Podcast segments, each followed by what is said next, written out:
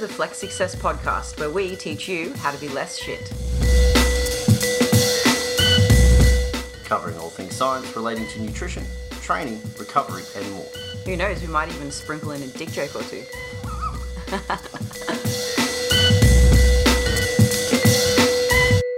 Welcome back to the latest episode of the Flex Success Podcast, where we teach you how to be less shit. As always, we will be your co-hosts. I'm Lizzie, and this is Dean. Now, if you find value in this episode, be sure to give us a like, subscribe, and drop a comment below on YouTube. Share us with your friends, give us a five-star rating on your favourite podcast app, and if you want to take a screenshot and tag us on Instagram, just do that by putting in at flex underscore success. And while you're on Instagram, you can check out everything we offer, from our ebooks to courses and programs. You can book a consultation or inquire about coaching via the link in our bio, or you can do that on our website. Enjoy the episode.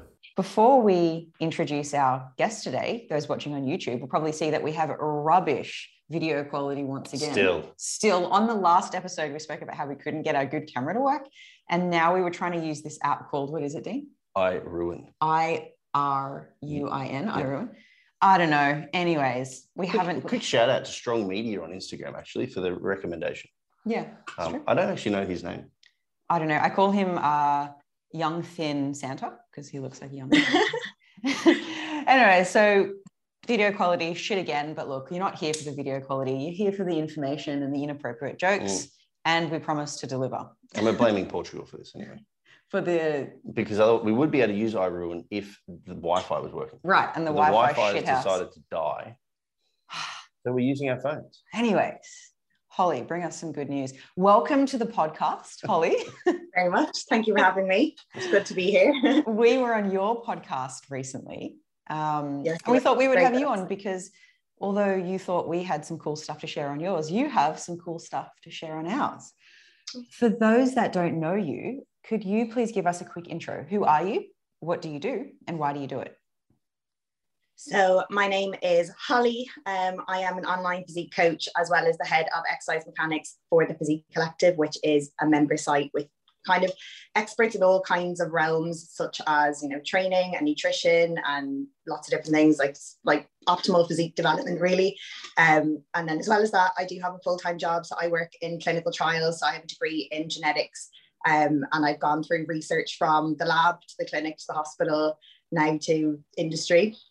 So I've been through it all. Um, and I suppose the reason why I do all of this is just that I love to help people and in various ways, I, whether it's through research or whether it's through, you know, helping people feel better about themselves uh, within their own bodies and, and in day-to-day life. And um, I'm always trying to basically just, just help people where I can and, and help people to achieve the goals that they want and kind of lead them lead them to where they want to be.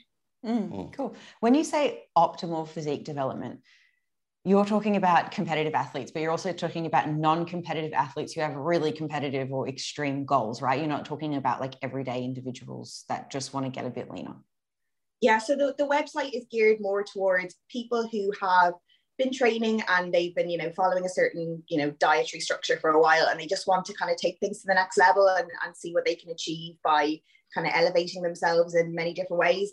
Um, from my perspective, though, as a as a coach, I do coach a lot of physique athletes, but I do like to coach people of all abilities, like right from the very beginning all the way up to top level competitor. Um, I quite enjoy the variety. I quite like helping a variety of different people. It's nice to um not forget what it feels like to be there at the beginning and to know, you know, how when you start off, when you don't know anything, how to lead someone into kind of developing that awareness of nutrition and training and and how to navigate life and things like that. Because I think if you do steer away from that and you gear more towards physique development, um, you kind of lose sight of it. So it is quite good to, to have that awareness, to remind yourself of what it feels like to be at the beginning. Mm, yeah. I think she's taking a stab at me, Liz. Because you only get people right at the tip. Yeah. No, that was, uh, I think, um, our main point of discussion today that we wanted to talk to you about is because you are a jack of all trades in the sense that you have a full-time job that you obviously are required to for a certain amount of hours. You also coach people. You have your own goals. Your own goals. You have clients of varying abilities, um, and trying to navigate how to have these fitness goals or physique goals or whatever they may be while still living an quote unquote normal life, full-time job, full-time yeah. job, et cetera. Like how do, how do people do that? Because yeah, that must be a lot. Mm. because your exactly. your job, um, you need to be in the lab Monday to Friday, nine to five, right? So, so not anymore. So I have, I have been in the labs, but at the moment I work in industry. So basically my role is, I'm thankfully mainly home-based at the moment, but I do a lot of travel. So I would travel to sites all over the U K. I've had hospitals literally from Edinburgh to Plymouth to Cornwall to Blackpool to Manchester, all over the country. Um, so I've had to be able to navigate managing that, and obviously the travel that comes with it, with maintaining my fitness goals, whether I'm on a fat loss phase or whether I'm on an improvement season phase. Um, I have to be able to juggle the both. Mm. Okay. Whereabouts are you currently? So I live in Manchester, so yeah. I'm home based from here. Um, but I, I have previously worked in Ireland. I've worked in U- University of Cambridge, which was my lab-based job. I've worked on site in a hospital every day, which involved going to the pharmacy, going to the operating room, going to the lab, going to the office, like literally all in one day. And I've done that through preps and through peak weeks leading up to shows. Um, so I've had had my fair experience of it, because people always, like in in physique development realm, people refer to, you know, bodybuilders and gen pops, but I feel like I am myself a general population, because I have a nine to five job and I have to navigate everything just like my clients have to do. So I don't think there's necessarily that segregation that people talk about. Mm, it's way more grey. Yeah. Yeah, definitely. Yeah. Yeah. So for those listening who have full-time jobs that might not identify as a competitive athlete, you think that you still have lots of insights for them, even though you are also competing, because you kind of identify as both. Yeah, I, def- I definitely do. I have like practical advice and things that I've obviously tried myself, but I suppose I need to be aware that the mindset is definitely not going to be the same. Whereas, you know, when there's things that I'm willing to do because I, I need to do it to attain a high level or like a very extreme goal, for someone else, I know they may not be willing to do that. They may have other priorities um, over that. So I have to kind of keep that in my head as well, that, you know, they won't necessarily do everything that it takes because they don't have to, they don't need to, to reach mm. the goal that they want. Um, so it is kind of being aware of the mindset between it as well. Yeah, mm. for sure. When we look at uh, clients, we call it readiness. Willingness is like one of the three categories of, of readiness. And so there's there's willingness, like what are you willing to do, which you've spoken about. There's also somebody's confidence in their ability that they can change. And that's something that a good coach can help someone develop. Um, and then there's also knowing really what to do in the first place, because if we're misguided by wrong plans, like your readiness isn't, isn't quite there. Um, but maybe you can talk us through what, what you think people should know, or the lessons that you've learned trying to juggle like a quote unquote normal life and having goals as well. Where would you start? Yeah, so the first thing that I think people just have this mental barrier saying, I can't juggle it. I just can't do it. I can't manage my nine to five while maintaining, you know, my fitness goals. I can't travel. That's impossible. And they almost put that mental barrier up first before trying to find solutions. Mm. Um, but what I always say to people is, like, no matter where you are in the world, you are in control of what goes in your mouth.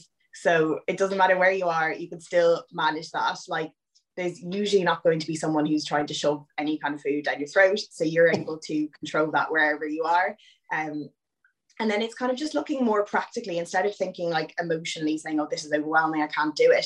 Breaking it down into really simple, okay, what are my targets for the day? Okay, I have to eat this much calories. I have to eat this much protein. I have to get this many steps. I have to do this cardio, or I have to do this session or whatever. And just finding kind of like simple and practical ways of achieving those things. Like I find, for example, when I'm traveling, I find it quite easy to get my steps in without even trying, um, especially if I'm, you know, getting a train and I decide to walk from the station to where I'm staying, or um, walking to the site visit that I'm going to instead of getting a taxi. Just those little things all add up for me to achieve my step goal.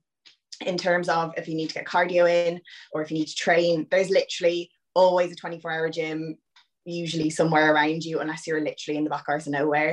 Um, If you're in a city, if you're in a town, there's going to be somewhere where you can get that done if you need to. Um, if not, like I often say that for most of my clients and for myself, I don't actually have like programmed rest days into my week, just because I like to use them as buffers if I need them. So if I am going to a site where there's like no gym around, or I know I'll be pressed for time, I will schedule that rest day in that day, um, just so I'm not stressing about it. And I just know, okay, this is my rest day. That's absolutely fine. Like, I find that really helps make my life less stressful than mm. having scheduled rest days on exact days. Um, And for the same reason, I don't like having like different amounts of calories on training days and non-training days. I like to keep it all the same, just because if I'm eating training day food and realize I can't train, then I'm like, oh crap, like what am I going to do? Because I've already eaten all my, all my food. Um, so things like that, just making your life a lot easier. Um, in terms of nutrition, like there's always going to be like a Tesco Express or like some sort of like shop nearby. And most of the time, most of these convenience shops will sell a lot of protein options now. Like they often sell, you know, cooked chicken, Greek yogurt, um, jerky, um, protein bars, protein shakes ready to drink. Like they, they have all these things now, like most petrol stations do as well at this point. Um, another thing you, we have, I don't know if you guys have it, but we have like delivery, which is um, like a food delivery service, but they now deliver groceries, uh, which is very handy if you're staying in a hotel or some accommodation and you need something like that.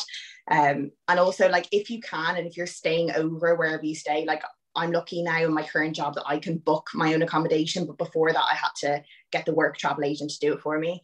Um, but I try and book apartments or places with kitchens or kitchenettes, or at least like a microwave and a fridge, um, just so I can make my meals. Um, so like all of this stuff is just really like practical advice, breaking things down, make things easy for yourself.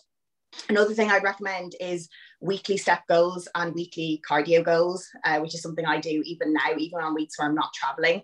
Um, so instead of doing ten thousand steps a day, you have seventy thousand a week. So if you go under one day and a bit over the other day, it all balances out and you don't have to stress about it. And same with cardio, if you just give yourself a total weekly minute count, then you can achieve that as and when you want. So you don't have to freak out if you miss a day. Mm. Um, So it's just overall just making life easier for yourself and breaking things down and finding simple ways to get things done, because mm. if you break it down, there's always a way to get there if you need to. Yeah, for sure. So what I'm hearing is that you have really uh, firm or rigid goals, like seventy thousand steps in a week, uh, or four or five training sessions in a week. I, I didn't actually ask you the amount, but you have flexible strategies in order to achieve it. It might be eight thousand steps one day and twelve thousand the next day. And yeah. you just sort of like, it, it's helpful to break down seventy thousand steps and what that means in a day, obviously, yeah. but you're just giving and taking.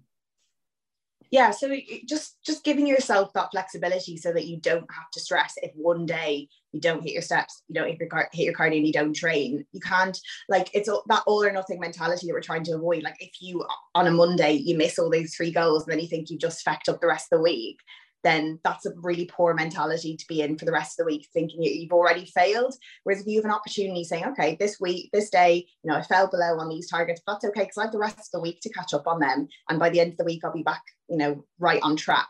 It's a much more positive mindset to mm. maintain, I feel.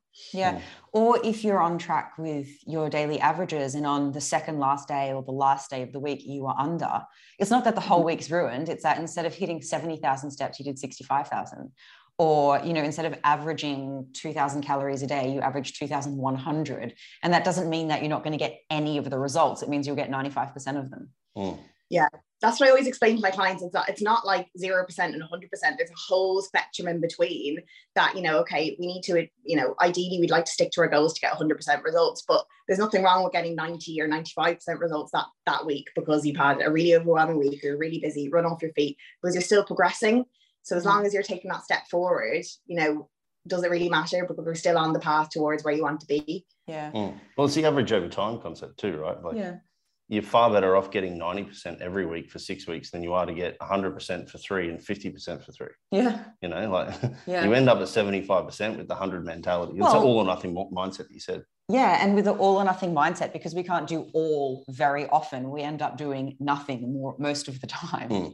Yeah, yeah. I think it's... Uh, I have this gripe with individuals that claim that they give one hundred ten percent. I know you hate yeah. that so much. Um, because you can't. It's yeah. not possible.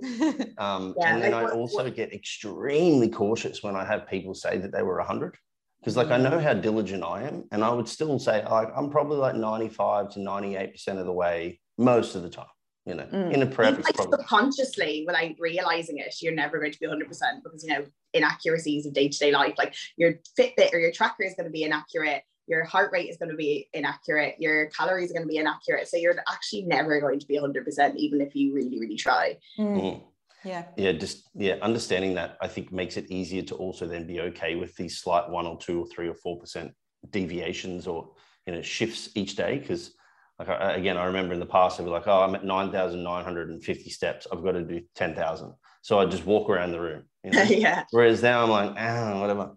Mm. Like the fifty steps doesn't mean shit because tomorrow I'll probably do ten thousand fifty. Yeah, you know? Yeah, for sure. Or some, something I worked on with um when I was coached by Luke Hoffman, who I know you're good friends with, um, is if I was weighing out serving a protein and say I was doing twenty-five grams away and I got twenty-six grams, just to leave the gram there. Like, it's more stress taking the gram off than to just leave it there. Like, in the grand scheme of things, it's going to make no difference. Whereas you see on Instagram saying, oh, you know, if you're if you don't care enough to take that one gram off, and you don't really want to lull, do you? And you're like, you know, there comes a point where you have to take the pros and cons of doing something, and it's just easier to just leave there and not stress yourself out, especially if you do have that mindset where you do have tend towards a poorer relationship with food.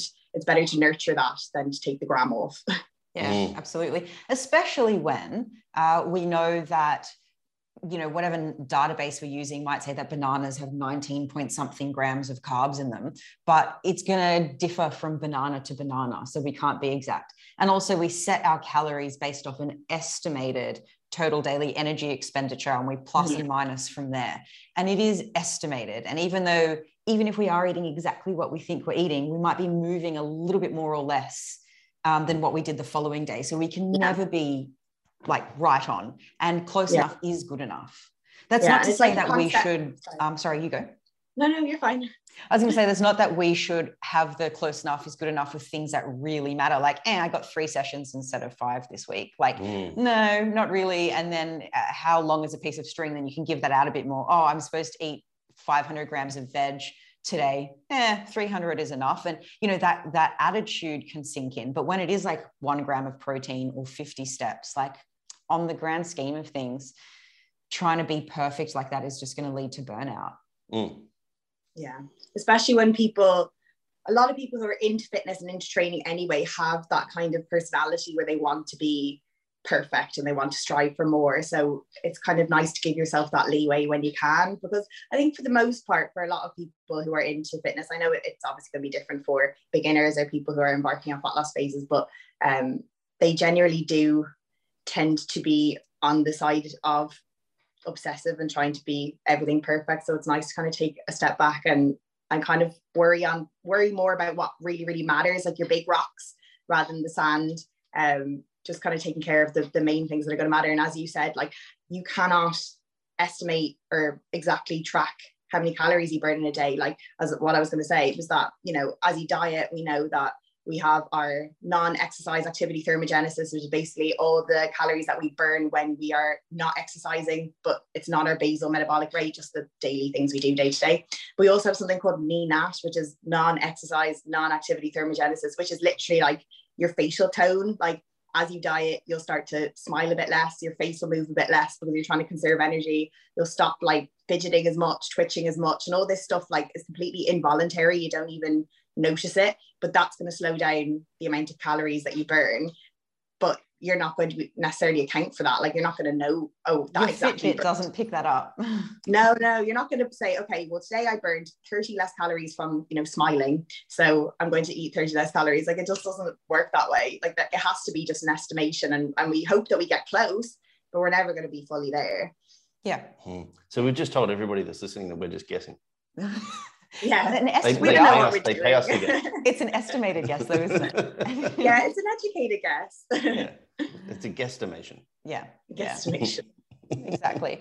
So, are the um, targets that you have for yourself different in your off season to your comp prep stage? Yeah, definitely. And there's probably a lot more flexibility in an off season because, as we know, a prep is a very extreme goal. You're getting to very low levels of body fat, and it's not something to embark on unless you are stepping on stage. Like, I would never try and get a client to achieve that level of conditioning unless they're ready for stage. So bear that in mind as a caveat, that this is not going to be for everyone um in a prep situation where everything has to be nailed one way or another. Um but in off season, I'm definitely more flexible. Like, I'll probably have a lot less cardio to do. um Step targets, I'll probably have one, but you know, it's not the end of the world if I miss the odd day. You know, I don't necessarily feel like I have to catch up if I don't want to, if I'm too busy, if there's a lot going on. Um, my training will stay the same. Obviously, that's really important. Um, and then in terms of nutrition, definitely more flexibility there. Like, you don't have to track every gram uh, to a T. You don't have to be so specific and so rigid. Um, and you can have more flexibility. So I would, I would take more opportunity. Like, when you're traveling, like, it's nice to be able to experience different places and different foods and things like that. So when I am not dieting, I definitely take advantage of that, because I love food. Like, I am someone, I've come from a food family. My parents are in the food business. It's something we talk about all day long. Like, I don't want to um, sacrifice and deprive myself for the sake of it when I don't need to, when I don't have that extreme goal. Um, so I definitely enjoy myself, but I do definitely have that awareness of, you know, my hunger and satiety signals. I, like, years ago used to be one of those people that told myself that I had to finish my plate. I had to always lick my plate, and I just could never leave anything behind. But since, like, doing a lot of reading and kind of researching into, you know, mindfulness and, you know, intuitive eating, and also, as we talked about on your podcast, on my podcast, the informed eating process, um, I'm definitely have more of an awareness of at what stage of the hunger scale I am, when I want to eat, when I want to stop eating, when it's okay to leave things behind. Um, and just reminding yourself that, you know, food will always be there. Like, you don't have to finish it because you'll never have that again, because you definitely can. Um, so it's not that scarcity mindset as well.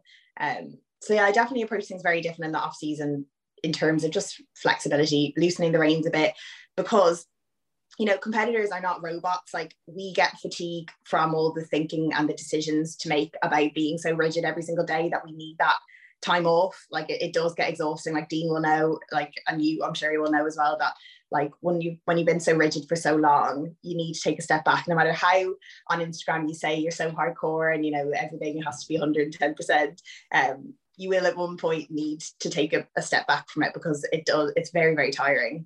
Mm. Mm. And one thing that Dean and I uh, have integrated into our life to make that less tiring is just like an enjoyable routine. We roll out of bed and go for like a thirty minute walk in the morning. And we don't think about it as cardio or exercise or steps. It's like, it's just nice to get outside and like see the cliffs in Portugal. Mm. We like the sunshine. We like the breeze. Like, it's just beautiful. Um, and we both eat at ten o'clock. We have egg whites and a whole bunch of veg. I spoil myself with putting a full egg in there, by the way. I have one. Ooh, wild. I don't. No, Dean doesn't. Because I'm hardcore and I do things at one hundred ten percent. He saved his fats for later. But but we enjoy that meal. We don't really have to think about it, because we know it's ten o'clock. This is what we eat at ten o'clock. You know, we might get sick of it in a month and change it for something else. You know, we'll keep it protein and veg. But that way, we are keeping calories under control. We're getting enough veg and fiber in in the day. Our steps are in, and it's just part of our routine. I haven't competed in the longest time. I don't plan on doing it in the future, but I don't think of myself as dieting or on a diet or trying to lose weight. I'm just maintaining a healthy diet and healthy lifestyle, which means, you know, stress management, sleep, movement, like mm. steps, for example. Um, and Dean and I are in a similar boat to you. We don't travel for work, but we travel while we work. Like when we were in England for four months, we weren't in one place for any longer than two weeks at a time, or well, three weeks no. actually in Liverpool.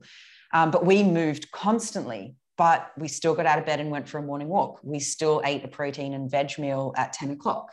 We, you know, we ate out, but we were always mindful of what we were selecting on the menu. It doesn't mean that, well, Dean didn't eat out because yeah, he was say, prepping. I did. Prep. Um, But that doesn't mean that, oh God, I can't eat out anywhere. It's like, no, I won't choose a pizza joint. I will choose something that has sensible options.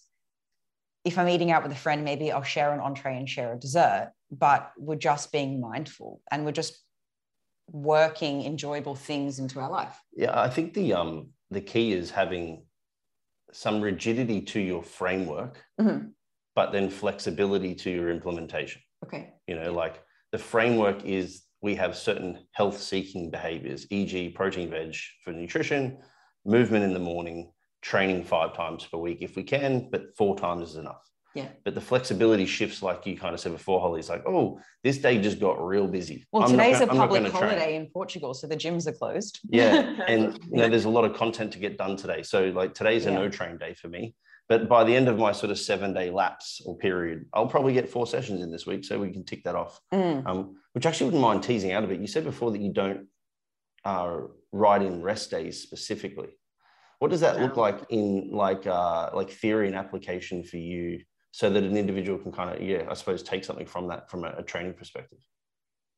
So I suppose there's two reasons. Like, a lot of it obviously is my travel and my work, but it's also like my own recovery and kind of auto-regulation in terms of how I'm feeling that day. Like if if I were to have a set schedule where I rest on these specific days, what if, you know, there is one day where I just feel absolutely battered, but my program tells me I have to train, so therefore I have to train. Like, what if I've had a terrible night's sleep? What if I'm really, really stressed?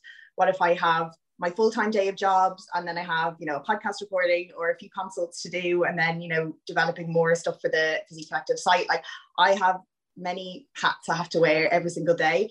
Um, and if I'm absolutely swamped, but my training plan says I have to train, then it's just not going to be optimal in terms of like my well-being, my performance, my strength levels. I'm not going to enjoy the session as much. I'm going to be overwhelmed. I'm going to just want to tick the box and get it done. I'm not going to put as much intent into my sessions if I don't feel ready for it.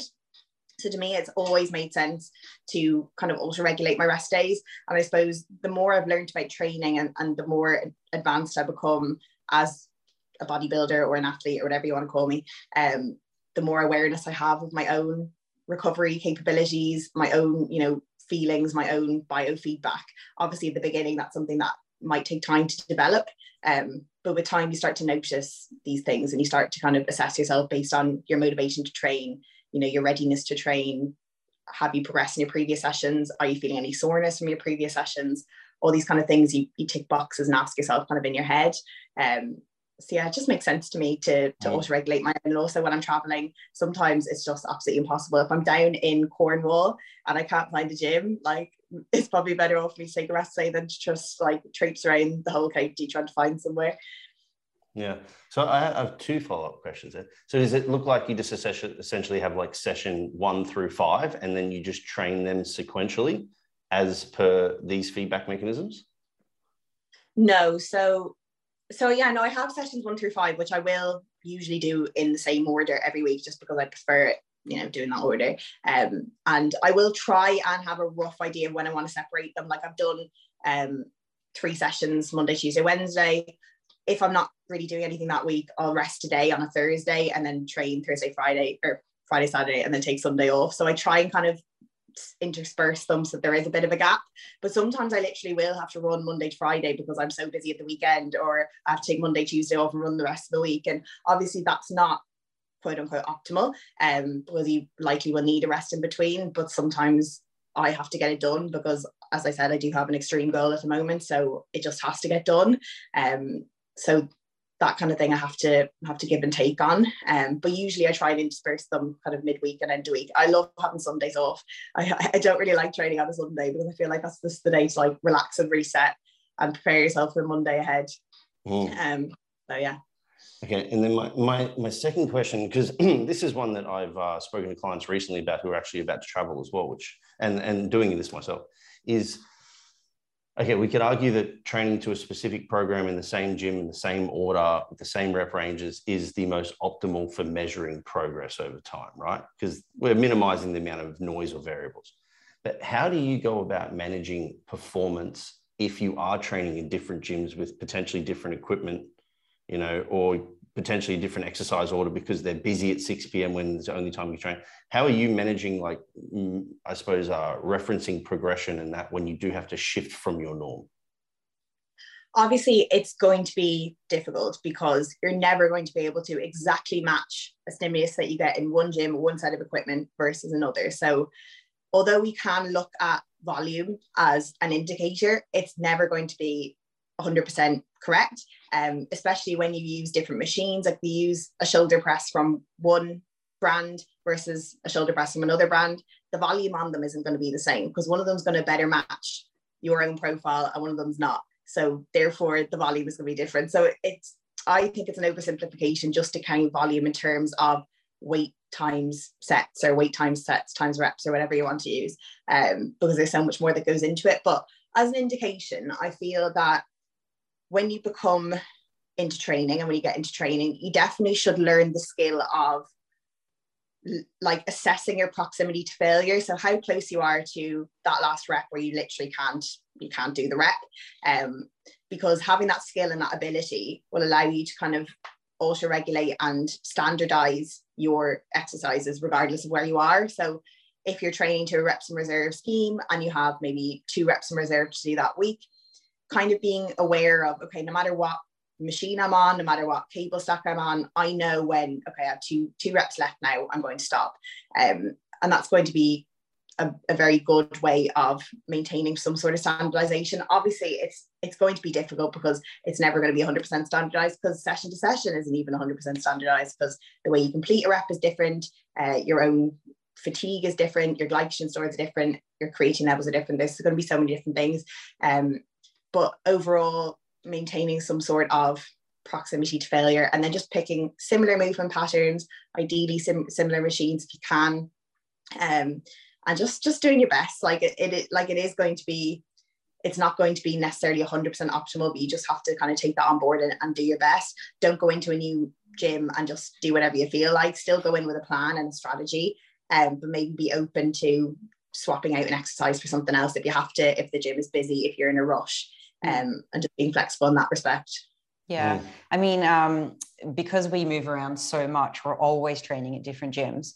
So I've found it handy to pretty much to stick to dumbbells and barbells, because a twenty kilo dumbbell is the same in Portugal as it is in Croatia, where we'll be in ten days.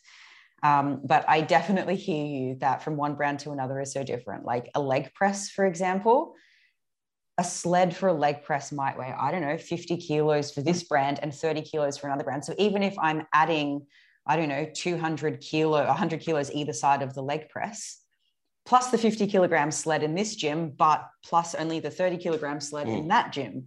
One with um, rust, one without rust. Yeah, exactly. One where the range of motion is better for me and one where it's not so good. Um, yeah, but it's also yeah. like the angle of a leg press. It could be, if it's a forty-five degree leg press, right. you're only lifting thirty percent of the load, whereas if it's a higher, you could be lifting fifty percent of the load. So there are so many different things. And then the cam systems are really, really intricate. Um, all of the different things that go on inside machines, it's very, very complicated. So it's going to be impossible to get it exact. And um, even myself, as someone who's been into exercise mechanics for the past three or four years now, I still get confused by it. Um, So yeah, you just have to find one way that you think will work to standardize as much as possible and just go with it, and don't overthink or second guess things, because you're there, can't do anything about it. Just make the most of where you are and just get it done. Mm. So if we if we were to chuck a, uh, a clean wrap up on that, it would be, you want to try and match perhaps the movement the pattern. amount of the movement pattern and the amount of effective reps, those being a reference for like, Oh, any any reps achieved one to three from failure, like you mentioned. Yeah. Uh, and then, then that would obviously be dictated by sets potentially too, and then call it a day. Yeah, movement patterns, and then, you know, your your volume, roughly what you're meant to achieve. And then just maybe just focusing, because obviously the movement patterns are not going to be exact. So maybe just spend more time focusing on prescribed tempo and contraction, and really just squeezing the muscles and, and really placing intent on the muscles you're trying to train, and really get that stimulus where you can, because it is going to be a novel setup for you. So you, we all know that when we uh, start a new program, it takes a couple of weeks to kind of adapt to it and get used to it, um, but we only have this one session to get it done. Um, so maybe just placing more focus on the stimulus, on internal focus, on intent, on contraction, all that kind of stuff. And it, it's probably good practice, to be fair, because I feel like even more advanced trainees kind of neglect all of those sensations and those feelings they should be trying to achieve, instead of just completing a rep and, and lifting it from A to B. Mm. For sure. And it's also good practice to understand the difference between actual mechanical failure and just stopping because something really hurts. Yeah. Um, and I do think that, even though we're kind of laughing at it, it's something that people get confused at all the time. They're like, oh yeah, no, I stopped because I think I probably only had two reps left. It's like, well, no, it just started hurting. Like you yeah. can see, like the speed of the bar didn't really change. Mm. Like there's, yeah. So how do you explain to your clients the difference between pain and uh, actual mechanical failure? Well, first of all, we have to distinguish between, you know, is it pain or is it like muscular fatigue? Oh, that's, because if something's yeah. hurting, um, that's different. So you kind of have to assess when they say, ow, that hurts, you need to say, okay, is that just your muscular fatigue building up? Is that just kind of lactic acid production, things like that? So we first need to distinguish kind of the terminology there. Um, and then like there are different things we look for when a, a set is coming to the end. Um, so is is the rep, as you said, slowing down? So is your contraction velocity slowing down um, to the point where a rep that you feel is going the same amount of speed is actually slowing down involuntarily without you trying? Now I have seen clients, you know, nearly purposely try and slow down a rep so they can stop, um but we try we try and avoid that where possible. Um and then things like, is their body positioning changing? Like, are they kind of um using more compensatory mechanisms to help get that rep from A to B instead of just keeping a, a stable position? Um, are they losing control, like at their start and stop point? Are they losing that ability to fully control those two points? Um, are they using a bit of what we call inertia or momentum to get that weight up instead of just controlling the entire range of that rep? So there's another number of different things we look for. Um, so yeah, and it depends on the client, um, what failure is.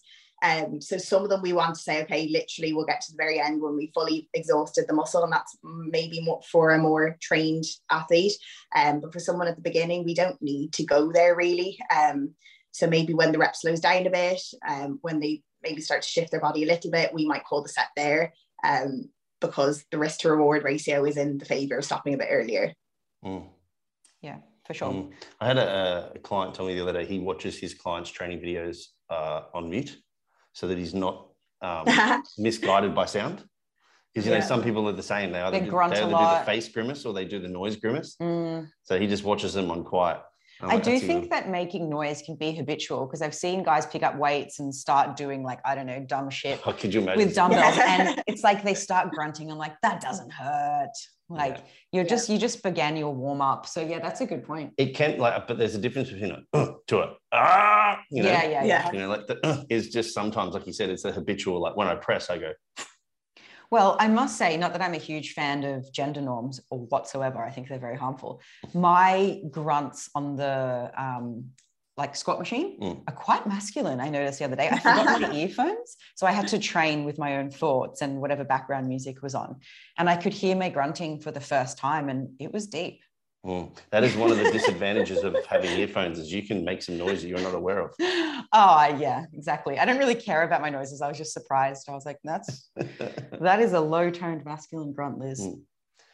Mm. Uh. I'm all right with it though. I accept who I am. I don't have I to have high toned grunts to be a female. I'd be a little bit worried if you were like, hee. Yeah, that'd be a bit weirder. I would rather you grunt to say like a man yeah. than to be the one that's like like doing like as if you're like the high breath. Right. You'll see. Dean, I challenge you, the next time you do, I don't know, whatever your session is next, mm-hmm. on your first working set, I challenge you to make feminine grunting noises. I don't know what that would sound like. I don't know, like I don't know if I want to hear that. Yeah, I'll I may record it. Yeah, do, yeah something room. Like that. Or sexual. No, I don't care. Okay. But yeah, um, Dean gives more fucks than I do. Like, I will walk outside in a costume and be like, how you do it? Like, I have no sense of shame whatsoever. So I feel like this is something that I would find funny, but Dean, because he gives probably normal amount of fucks, I feel like that yeah, would be say, embarrassing for you. It's not like I'm sensitive. No, you're not sensitive. You're just like, I just wasn't born with a sense of shame or with embarrassment. I just, mm, yeah. Um, um, So what? So so far, I like so the, the the the message I think I'm getting the most here for people that have like full time jobs or otherwise like large outside commitments is to try and figure out what the minimum effective dose is, to use that terminology in all things, and then like what is maybe like the maximum, the optimal, and then how do we find flexibility between them? Mm. Yeah, like finding like your your non-negotiables, and they could be non-negotiables, but the way to achieve them can be a bit more flexible and doesn't have to be so rigid. Yeah, so non-negotiable for training might be four sessions. It might be seventy thousand steps a week. seventy thousand steps a week. Those four sessions may also be non-negotiable, and they might be like, you know, two uppers, two lowers, this amount of effective reps. Mm. And then how you achieve yeah. that is that. And then nutrition, is that sort of something that's a sliding scale for you too? Like some people are uh, protein plus calories. Some people are more like protein, carbs, fats within ranges. Is that something that you kind of go for?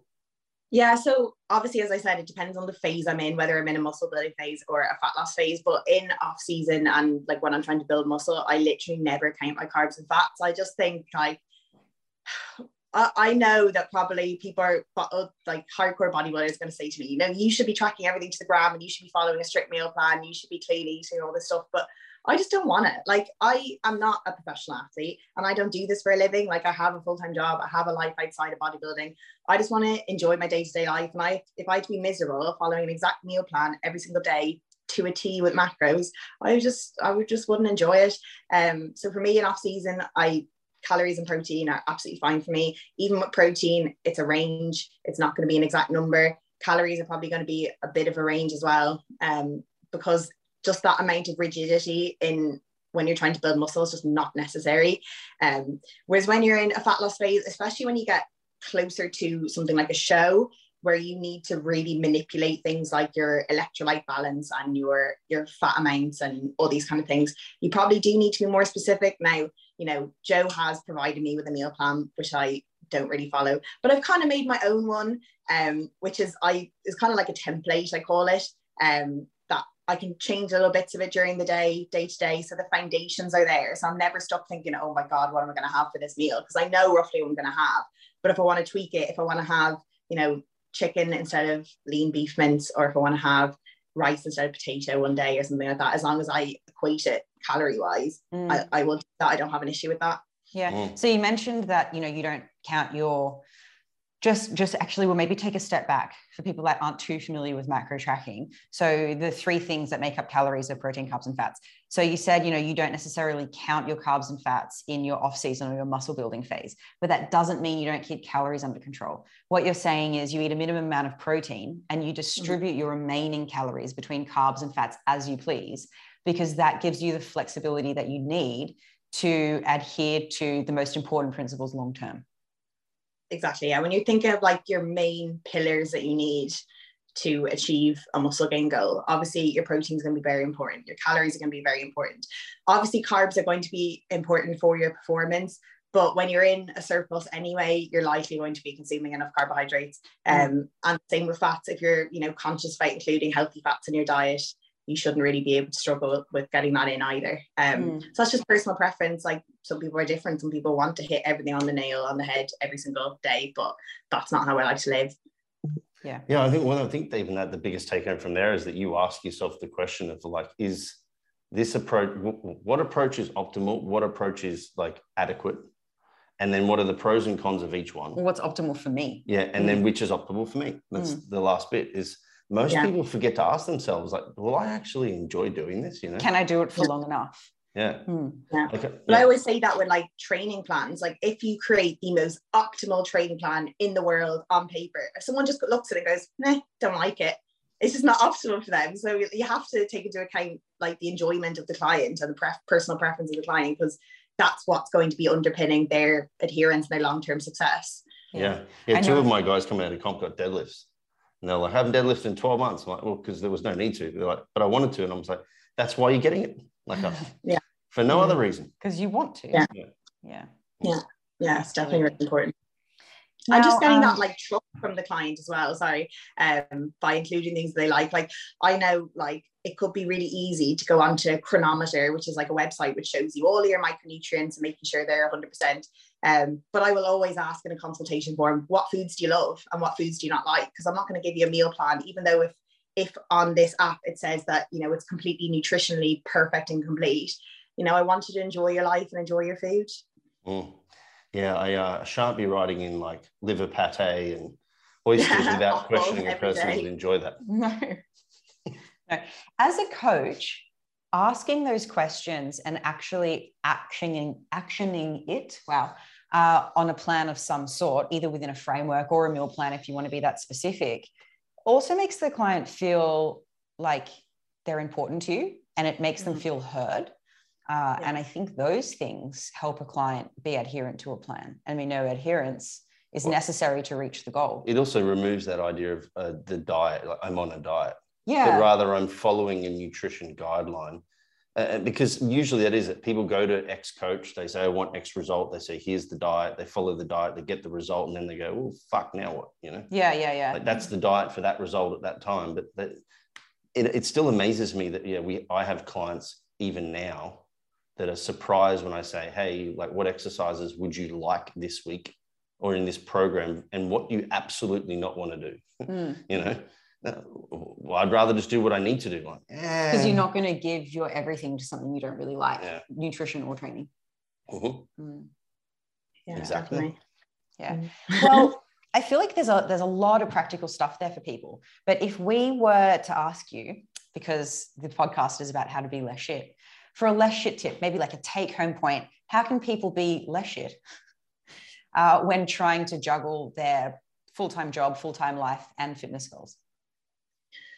I would say the main thing that I would find both for myself and my clients is just to not think so emotionally when it comes to achieving something like this, because it's going to seem overwhelming at first and you're going to wonder, how can I juggle all these things? But if you just sat yourself down with a piece of paper and literally put down all the things you had to get done in a day and gave yourself a solution on how to do it, usually you'll be like, oh, that actually wasn't so bad. I actually managed that okay. Um, So I would say, yeah, stop, don't think so. Don't get so overwhelmed by the thought, because it usually is quite manageable. Um, also be, as we said, quite flexible with how you achieve these goals, um, because your body doesn't reset at midnight every single day. Like, it is kind of a transient process, the whole fat loss, muscle gain thing. Um, so it's rolling weeks and weeks. Um, so one day is not going to be the be all and end all of your progress. But I would also say that, you know, it's okay to ask for help in these situations. Like, don't let your pride get in the way because, oh, I should be able to do this. Um, you know, I should know by now how to achieve these things, because even I sometimes need, you know, need to ask questions for my coach, and um, everyone needs a helping hand sometimes. So, like, don't be afraid to ask for help. There's usually people on Instagram, like, that you look up to who are perfectly happy to give their advice and answer questions and stuff like that. And I find that from, like, having my own podcast that, like, all these people who I look up to are always more than happy to help me out and give me advice and to give me their time and stuff like that. So don't feel alone if you do struggle with things like this, because there's always help if you look for it. Mm, I think it makes you human too. Yeah. Yeah. And the, the fastest way to stop progressing is to think that you know everything too. Mm. So yeah, don't do that. Definitely. Mm. Yeah. I, I like the, uh, the mentor slash coach approach to this, because like you said, I think right back in the beginning, is that there's a lot of emotional fatigue and psychological fatigue associated with trying to think about all of the things you need to do, let alone then deciding what else do I need to change in order to still facilitate this result. Mm. When you can kind of push that off to somebody and just say, hey, can you tell me what I need to do for a bit? Give me these guidelines. You, you can just follow. You can divorce from that emotional attachment, you know, like, and the Joe, decision making. Yeah, yeah, if Joe said to you, hey, like, as long as you're within ten grams, I don't really care. Then you'd be like, yeah. oh, thank fuck, like, that's okay. Whereas yeah. if you're doing it yourself, you might be like, oh, I'm five grams out. I'm, I'm, you know, I'm cheating myself. And yeah. Yeah. Yeah. And the thing is, even if you know that yourself, like, if you are a coach yourself, sometimes it's nice to have that objective perspective telling you, because, you know, we all mess around with our own heads. We all tell ourselves things and we're all a bit hard on ourselves. So it's nice to have that, you know, voice of reason outside that will kind of direct you. Mm, one hundred percent. Absolutely. Um, now, we like to ask our guests if they have something worth sharing, because we think our guests are interesting people with interesting hobbies, and you can share something within the fitness industry, or it could be something totally unrelated. What do you think you want to share with the audience? Ooh, there's a lot of there's a lot of things I want to share. So I basically, my goal, especially on like social media, is to just provide as much helpful content as I can. So I basically use my clients as my creativity. So any problem they have, I will likely, you know, make a video about it, or I'll seek answers for it, or I will find some way to kind of give the answer. So I do that in like a number of ways, as like they, um, Dean and Lizzie have said, I do have my own podcast um, where I get on lots of different guests. We've had Dean and Lizzie on themselves, where we talked about informed eating. Um, I've had Lauren Conlon on, who's talked about kind of moving away from rigid dieting and, and back into kind of normal life, quote unquote, and how to diet as a non-competitor. Um, so basically my aim is to just put out stuff that's going to be helpful for people. Um, so if you do check out my Instagram, I'm just at Holly Davage, or my podcast, which is Elevate H D. Um, I'm also on the Physique Collective website. I actually have a full video on how to um, adhere to your diet and your fitness plans while traveling. Um, so I've kind of tried to cover everything I can and just, and just give what I can to people to help them where possible. Cool. Love it. Sounds good. Also, now, I do have a quote that is, that is unrelated, but it is one of my favorite quotes. Um, my favorite quote is, "A true master is an eternal student," which is one I like to live by, because I just feel, as you said before, like when you feel like you know everything, that's a dangerous situation to be in. Um, and you should al- always be pursuing more knowledge, more learning, more experience, because there's always more to learn. And the more you learn, the more you realize, the more there is to learn. Mm-hmm. Uh, so kind of like a never-ending uh, journey, but I find that really exciting, because I think years ago I used to think, oh my God, I'm never going to know everything. This is like, what's the point? But now I find it exciting that there's always more ways to get better and improve yourself. Mm. Yeah, for sure. I think that quote was Einstein's. Was it? It's my favorite quote.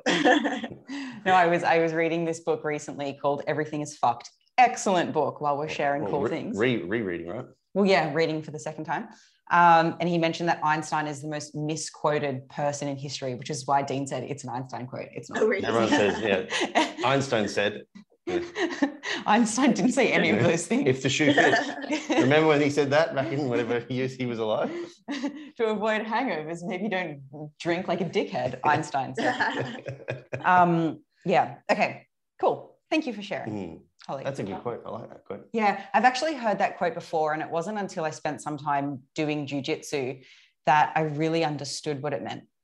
Because you start on your white belt, and as a white belt, you know sweet fuck all. And I look at the black belts, and they move around on the mats like they were born there. They're incredible. Um, and I was surprised to see that the black belts came to just as many classes as the white belts, probably more actually.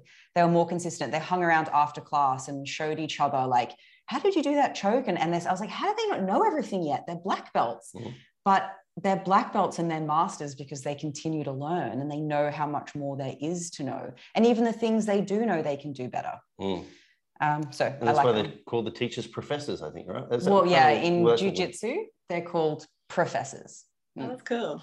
Yeah, which makes kind of sense. Well, at first I was like, you're a PhD, what do you mean? Yeah. But, but they are just masters at what they do. Yeah. Mm. Yeah, for sure. Now we want to introduce a new topic, a new topic, a new segment on this episode. We're calling it Hot Topics. Yeah. Because we wrap up with some segments, right? There's the Be Less Shit, there's something worth sharing. Now we've got Hot Topics. We're breaking the ice with you, Holly. We are breaking Ooh. the ice with you. Um, I've always wanted some sort of keyboard where I have noises, where I can like boo people and do like a crowd applause. But she can't be trusted. No, I'm not allowed to have one apparently, because I would have booed Dean every time he tried to talk. Um, but for Hot Topics, I really want to get a sound going for it. Can I can I sing it to Holly? No, it's a terrible song. You know that hot potato, hot potato. I, you know, I want to put Hot Topics instead of hot potato. The problem here is potato is a three-syllable word, potato. Topics is a or topic is a two-syllable word. My solution, because there is a solution to every no, problem. Continue, sorry. Do you, sorry, do you want to sing it? No, no, I was going to say maybe we could find another language where it says topic. Ah. Like topico. Topico, maybe. maybe. But my solution was this. Hot to topic, hot to topic. You just do the T twice. To topic, to topic, to topic. It works because of potato tots. You're onto you, something. Do you like the song? I like it. It's very good. Okay. You're, you're allowed to say no, Holly. That's, you're not. You're not. That is the official new intro to the Hot Topics segment. Hot to topic. And the hot topic, what we wanted to ask you about today, and I know we're putting you on the spot here, Um, this is more of an opinion piece, so there's no right or wrong answer. We're just interested to know. Mm. When it comes to fitness goals, there's always some sacrifices that need to be made. There's a price to pay. Um, often, well, we would hope the benefits outweigh the costs, right? We live longer, we live healthier, blah, blah, blah. Uh, but changing habits is hard. When you are pursuing extreme goals, like you two are competitive bodybuilders, the sacrifices are pretty large, you know, like social life, maybe some mental health, some relationships with your body, with food, something like that. What do you think is too much of a sacrifice? Where do you draw the line? Ooh, that is a really good question. I suppose it's like, it's hard because it is, it's not a black and white thing. There is a bit of a gray area. So in terms of, as you said, say your, your physical health, there's not just good health and bad health. There's a bit of a leeway in between. So I suppose it's like, how much am I willing to potentially risk my health to a point where it's no longer uh, beneficial or rewarding to me? Um, and then in terms of socializing, like, as I said, I am willing in my social life to sacrifice a lot in my prep seasons um, when I'm dieting specifically for stage, but in off season, I'm just not willing to do that. So I will not say no to social occasions, to restaurants, to events, to parties, to drinks ever, because I'm still, I'm still young. I have a lot of life to live, and I don't want to feel like I've wasted my twenties on, you know, staying inside and just, you know, eating my meals. Um, so things like that. And that's why I've tried to live a relatively normal, quote unquote, life compared to what a regular, you know, bodybuilder would look like. And that's why I like to maintain my job at the moment, because it keeps me kind of grounded towards what reality is compared to this bubble of bodybuilding, which is not reality. Um, so it's just allowing myself where probably in in certain situations I, I might need to go nearly all in with my goals of bodybuilding, and that's kind of my priority. But I do have a long period of time, like I haven't competed for three years since the last time, um and I've given myself the ability to go away, to see my family, see my friends, go out, do all this kind of stuff, because that is really, really important to me, um and I'm not willing to sacrifice that. mm. Um but yeah, and in terms in terms of my like mental health, my relationship with food and my body, I feel that before I started training and competing, it was a lot worse. um I remember I used to go to um shops with my mum when I was, you know, twelve. I'd go into changing rooms and I would bawl my eyes out because I, I hated how I looked. um I was made fun of because I was overweight.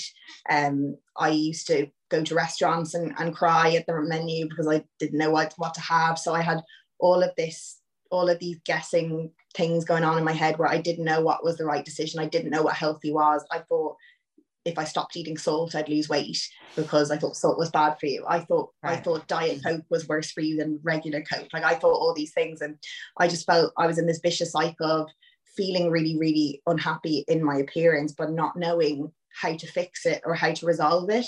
Um, and I went through Weight Watchers, I went through Slimming World, I went through all the clubs. Like when I was like fifteen, I was really, really young, and I was just so unaware of the principles of nutrition and exercise and well-being. But now I feel like I'm I'm much better off because I have that awareness and that knowledge, and it empowers me and equips me with the tools I need to manipulate my body composition if I want to, you know, be able to eat out without crying, be able to go into the shop and think, I, I like how I look in these clothes. Like that's given me a lot of freedom in a way. So mm. not that competing has completely like suppressed me or held me back. It has given me a lot of liberation from these thoughts. Mm. Mm. So you don't really feel like you've sacrificed all that much. If anything, you've, you've gained quite a lot.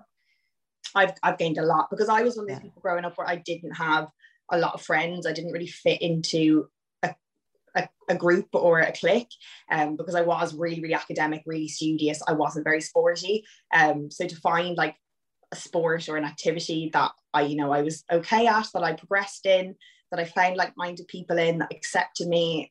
I found that community, especially when I was in England on my own, I had no friends. Like it helped me develop a bit of a family. Um, so it's given me so much back. So although there are sacrifices I need to make, I feel like the return I get is much, much more. Mm. Mm. But too far for you would be living an off-season life, even during your game phase. Yeah, it's like what um, I, I, I visited a J P seminar Sorry. years ago, and he said that you're always on prep. That's the mentality. Whether you're in a muscle building phase or in a fat loss phase, you're always on prep. And I just don't feel like that. I don't want to feel like I'm on prep all the time. And that's what allows me to be mentally ready to prep for a show, because I've taken that time away. I've loosened the reins. I've been a normal person uh, without feeling like I need to eat out of Tupperware all day, every day, year round, to say no to drinks, to say no to food, and just to, to turn down things that will add to my life. Mm. Mm. Yeah. Okay. But yeah. you, you still do the important things, even when you're in a gain phase. I was still, I, I never missed a training session my whole off season. I never missed a cardio session. You know, steps sometimes were plus or minus. Um, but in terms of the things that, that mean a lot to me, which are socializing, eating out, sharing meals with friends, that's something I did quite a lot because that's what I really, really enjoy. The other stuff I enjoy as well. So I didn't mind maintaining my training, maintaining my cardio because it made me feel good. Um, but I just, I love that spirit sharing, like meal experiences, like in terms of like, say off-plan meals, for example. If I were to have an off-plan meal, I would never just order a takeaway and eat it at home. It has to be an experience yeah. for me. It has to be with people I love, with company I enjoy, with good atmosphere. Like that really, really means a lot to me and adds a lot to my life. Um, so that's something I wouldn't want to give up yeah. all year round. Mm. I always encourage the Flex Success guys to not think of eating out as bad, but more so something that adds to your social life. Mm. We don't mm. want to be eating out because of a lack of preparation. Um, and yeah. that's exactly your mentality. You're not going to just like order out and eat at home. you, it's yeah, only like, when it I adds to your social imagine life. Like going to like a drive-through and just getting something to go, or just yeah. ordering like a random takeaway Chinese at home. Like I just, I wouldn't find any pleasure from that. Um, So it'd have to be like in specific situations. Yeah, yeah, for sure. Okay. Do you think that there is a objective line that's too much, or do you think what is too much, like too much of a sacrifice in order to reach a fitness goal? Do you think that's more subjective? It's definitely not objective. Like there are people that are willing to go to the nth degree to achieve what they want, whether that's risking their lives or their families or their relationships. Um, So I think it is completely subjective based on you and what your values are and your, your morals as a person. Mm. And it's yeah. easy to judge people's uh, choices based off your current moral position, right? So like if someone's willing to sacrifice more than you, someone, you know, somebody with your particular mindset might go, that's too much. But we understand that like, well, no, everybody has different values and is willing to pull on strings a little bit more. Yeah, the biggest thing for me in these kinds of conversations is the question of whether or not that person's tried to have a little bit of an internal dialogue around, with themselves around like what it truly means to make the decisions they're making. Like I'm more interested in the why than I am in the actual action. Yeah, like have you thought about the costs? Yeah, so like you mentioned, like young guy, extremely gifted, has turned pro in bodybuilding and has the opportunity now to make this a living, you know. Is he willing to sacrifice a girlfriend? And somebody might, no, you should never sacrifice a relationship. And he might be like, well, actually, don't care, you know? Yeah. And uh, although it may sound harsh that he chose bodybuilding over a, a, you know, a partner, I'm more of the opinion that it's about like, what is the conversation you've had before you've made that decision that that is okay for you to do, yeah. and then whether or not it's had sound reasoning. And some people don't and, like prioritize relationships as much as other people. Like yeah, yeah, yeah. But the problem, the problem we have, I think, was when it goes too far is when the individual puts their head in the sand and they lose a relationship because of a prep. Yeah. Without knowing that it's really happened or not consciously had that conversation. Or gaslighting themselves. No, they left because they're a bitch, not because yeah, yeah, yeah. yeah. Mm. Um, so I'm more interested in the, that, that internal dialogue than I am anything else, because I agree with you, Holly. I don't think it's subjective. It's very hard. Yeah. And also like we, unlike, you know, fitness and health, bodybuilding is not conducive to longevity. Um, so it's not something that everyone's going to be in for the long run. So maybe someone, like you said, who's willing to sacrifice having a relationship right now, maybe he knows that in five years time, he will have retired from bodybuilding and he can wor- worry about it then. Um, because, you know, there is a finite time limit you have on bodybuilding. Um, so I think a lot of people think of it in that way as well. Well, I would probably think about people who identify as bodybuilders in two different camps. There's competitive bodybuilders who definitely sacrifice some of their health for their goals. And then there's people who practice the sport of building muscle or building their body yeah. that don't actually compete. Yeah, and I would consider myself in that camp. And I think, if anything, my pursuits are adding to my physiological health uh, because, you know, I'm maintaining my muscle mass as I get older. I'm maintaining my strength. I'm exercise is really healthy for the body. And in order to maintain a body composition I'm, I'm happy with, I am keeping my calories under control and, and my weight. And I'm eating fruits and vegetables to manage my hunger and, and make doing that easier. So, so do you think one or the other... Uh, is okay to sacrifice more for them?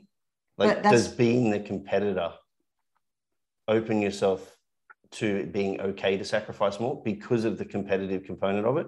Or do you think that you could be, you could sacrifice just as much by living the lifestyle without doing the competing? Well, I don't think you need to sacrifice very much to just be a recreational bodybuilder, because the goal isn't as extreme. Mm. Like, you're just going to the gym three to five times a week. You're eating relatively calorie controlled, quote unquote, healthy meals. Like, yeah, if they take more of the flexible approach that Holly's spoken about on this podcast. Oh, okay. But if they dove in on the bodybuilding lifestyle, like, you know, I eat my six meals, I eat them at this time. Yeah, gotcha, gotcha. I train there this are, session. There are like non-competitors who are very obsessive with their structure and routine, and they, they live like that. Yeah. Mm. yeah. So my question is, is, the, is it okay for them to sacrifice just as much? Right, okay. Despite not being competitive? In my subjective opinion, I think that I can understand or think it's justifiable the sacrifices that competitive bodybuilders make, because the end goal is quite extreme. But if you're just like trying to look good naked and you're sacrificing your entire life, I personally objectively think that's too far. Mm. Mm. What do you think, Holly? I've got a, I've got an opinion that's kind of split three ways. Okay. What, like, it, like, are you saying, like, you, you think there is an objective, objective way to assess whether something is too far? Not so much that there's an objective way to assess it, but whether or not, like, if you're a, so let's just, the two camps you've got now is a competitive bodybuilder and a lifestyle bodybuilder. Okay. So let's, it, should a lifestyle bodybuilder be willing to sacrifice just as much as a competitive bodybuilder to achieve that? Like, I, yeah, I would say no, but then again, it depends on that person and their, what they value as success. Because if they are a recreational bodybuilder, but they go to a gym that's surrounded by competitors, then their perception of what success is is going to be different than someone who just works nine to five and goes to a commercial gym with other people who are, you know, just normal general population. Yeah. So I'm going to split them into three and say that we have competitive bodybuilders, those who compete, recreational or lifestyle. And then I'm going to say, like, uh, I'll call them professional bodybuilders. Okay. In that people who make people their who income. live the lifestyle but make an income from what they do. Okay. Yeah. I would say that the level of sacrifice that can be justified would only go up as we go up the ranks from recreational to competitive to then professional. Yeah, I agree. Yeah. I think the sacrifice that recreational believe is necessary is often misappropriated.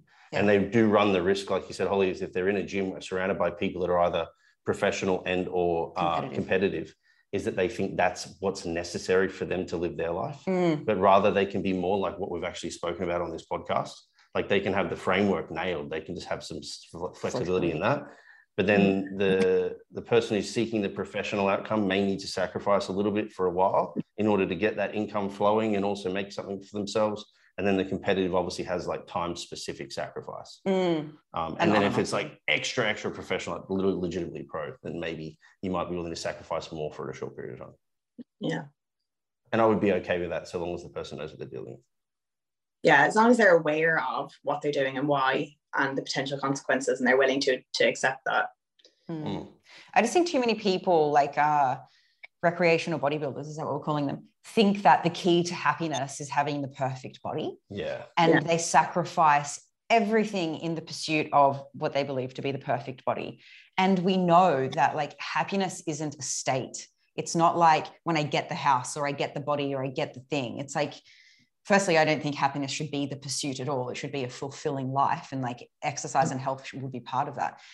You, when people do end up reaching a goal, even an extreme goal, they might be really happy for a short period of time because they're so proud of everything they did and blah, blah, blah. But ask, check in in a week and see how they're doing. Mm. And they're probably no longer a ten on the happiness scale. They're probably like your regular seven again. And mm. they're looking at the next goal. Like, well, I could be even leaner again. I, yeah. I could get even more Instagram likes. I could, you know, there's always something else. So there's nothing wrong with having a physique goal, but just don't hang everything on it. Yeah. Yeah. Just because it's a moving goalpost, like once you get to your initial goal, you're going to look beyond that and say, what's next, what's next, what's next? And you're really never going to be fully satisfied with how you look then, because it's just it's just going to keep getting more and more extreme. I think that attitude is how we got to space. You know, like we used to live in caves and it was amazing when, when we found out we could control fire.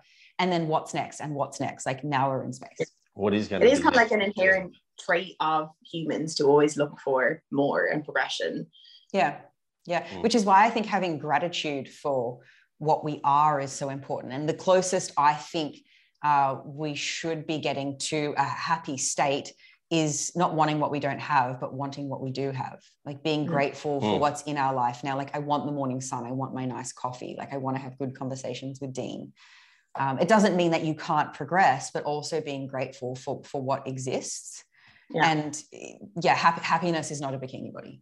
Yeah. And also yeah. if you're grateful for what exists and will likely not disappear, for example, mm. the sun, the ability to eat food, the ability to have relationships, you're setting yourself up for long-term success as opposed to being happy due to materialistic uh, gain. Right. You know, things that can be taken away can cause problems. Or a transient body. Yeah, mm. yeah or a transient yeah. exactly. Yeah. yeah. Mm, hot I, topic. Hot to topic, hot to topic. to topic, to topic. Yeah, I said to Dean, I want to find the, the music for Hot Potato, but without the lyrics. And I'll like really poorly sing Heart to Top over the top of it. Mm. Um, I wonder so, if there's been a karaoke rendition before. I'm sure there has been. It's gotta be. Maybe. Watch out on the next episode after you for Hot to Topic music. It might I look be. forward to it. We'll see if I win the debate. I might even get myself a whole soundboard after. Like oh, that would be cool. Traveling is you can't. You could probably actually download a soundboard on your iPad. Yeah, you probably have it on an app. Yeah, there'd be an app for it. Oh, for sure. I'm going to look, or I'm going to tell the assistant to look because mm. I don't do technology. uh, anyways, Holly, we finish every episode with a, with a would you rather. Okay.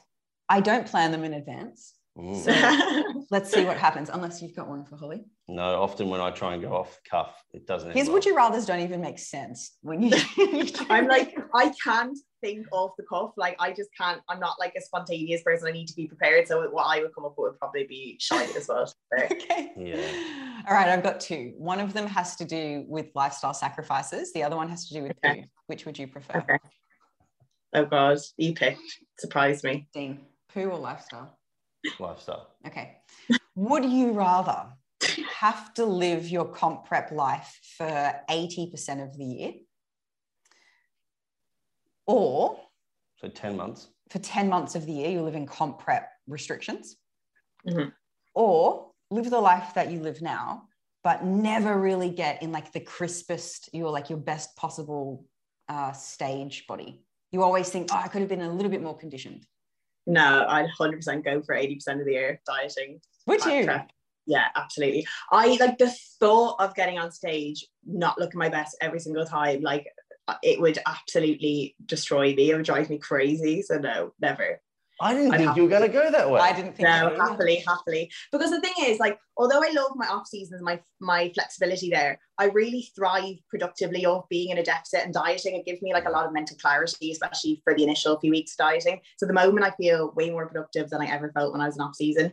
Um, so I would much rather feel like this eighty percent of the time. I couldn't imagine like always missing the mark every single time. It would just drive me mad. Okay. I'd never compete. So you would choose to be like comp prep strict eighty percent of the year as well? Yeah. Yeah. I know yeah. you would. Dean doesn't really oh. mind prepping. It doesn't really ruin him like it ruins other people. No, but not even, I don't, no I'm like, I have a, a genuine fear of not making it on stage. Yeah. It's, Every it's time amazing. until I've gotten off it and I look back and I went, I oh, think I did it. Okay. You know, like hey, you won the England title. He did it's all right. Like literally though, it's it's up until the week, and then it's the day, and then it's the two that three day, and then I'm like, fuck, we've still got two more days. Like this could just go. Yeah. I could just completely implode. You know. Yeah. Oh, I love it. Yeah. Well, um, thank you for coming on the podcast, Holly. It was a good discussion, wasn't it? Yeah. I sound yeah, surprised for having me. Yeah. Yeah, it was a very interesting discussion. It was. It was. Uh, where can people find you? Should they wish to? I mean, we kind of already put it all down on the on the share, but yeah, we already discussed it. But yeah, anyway, if you want to follow me on Instagram, I'm at Holly Davage. Uh, you can find me on the Physique Collective member site, uh, where I am, as I said, the head of exercise mechanics, but I also give a lot of other information on, as I said, uh, traveling and uh, training and everything like that. Um, I also have my own podcast, which is Elevate H D, which you can find on Apple, Spotify and YouTube. Um, I'm also an online coach, so if you are interested in coaching, then you can just drop me a message on Instagram and I'd be happy to have a chat. Amazing. Too easy. Until next mm. time, guys. Thank you.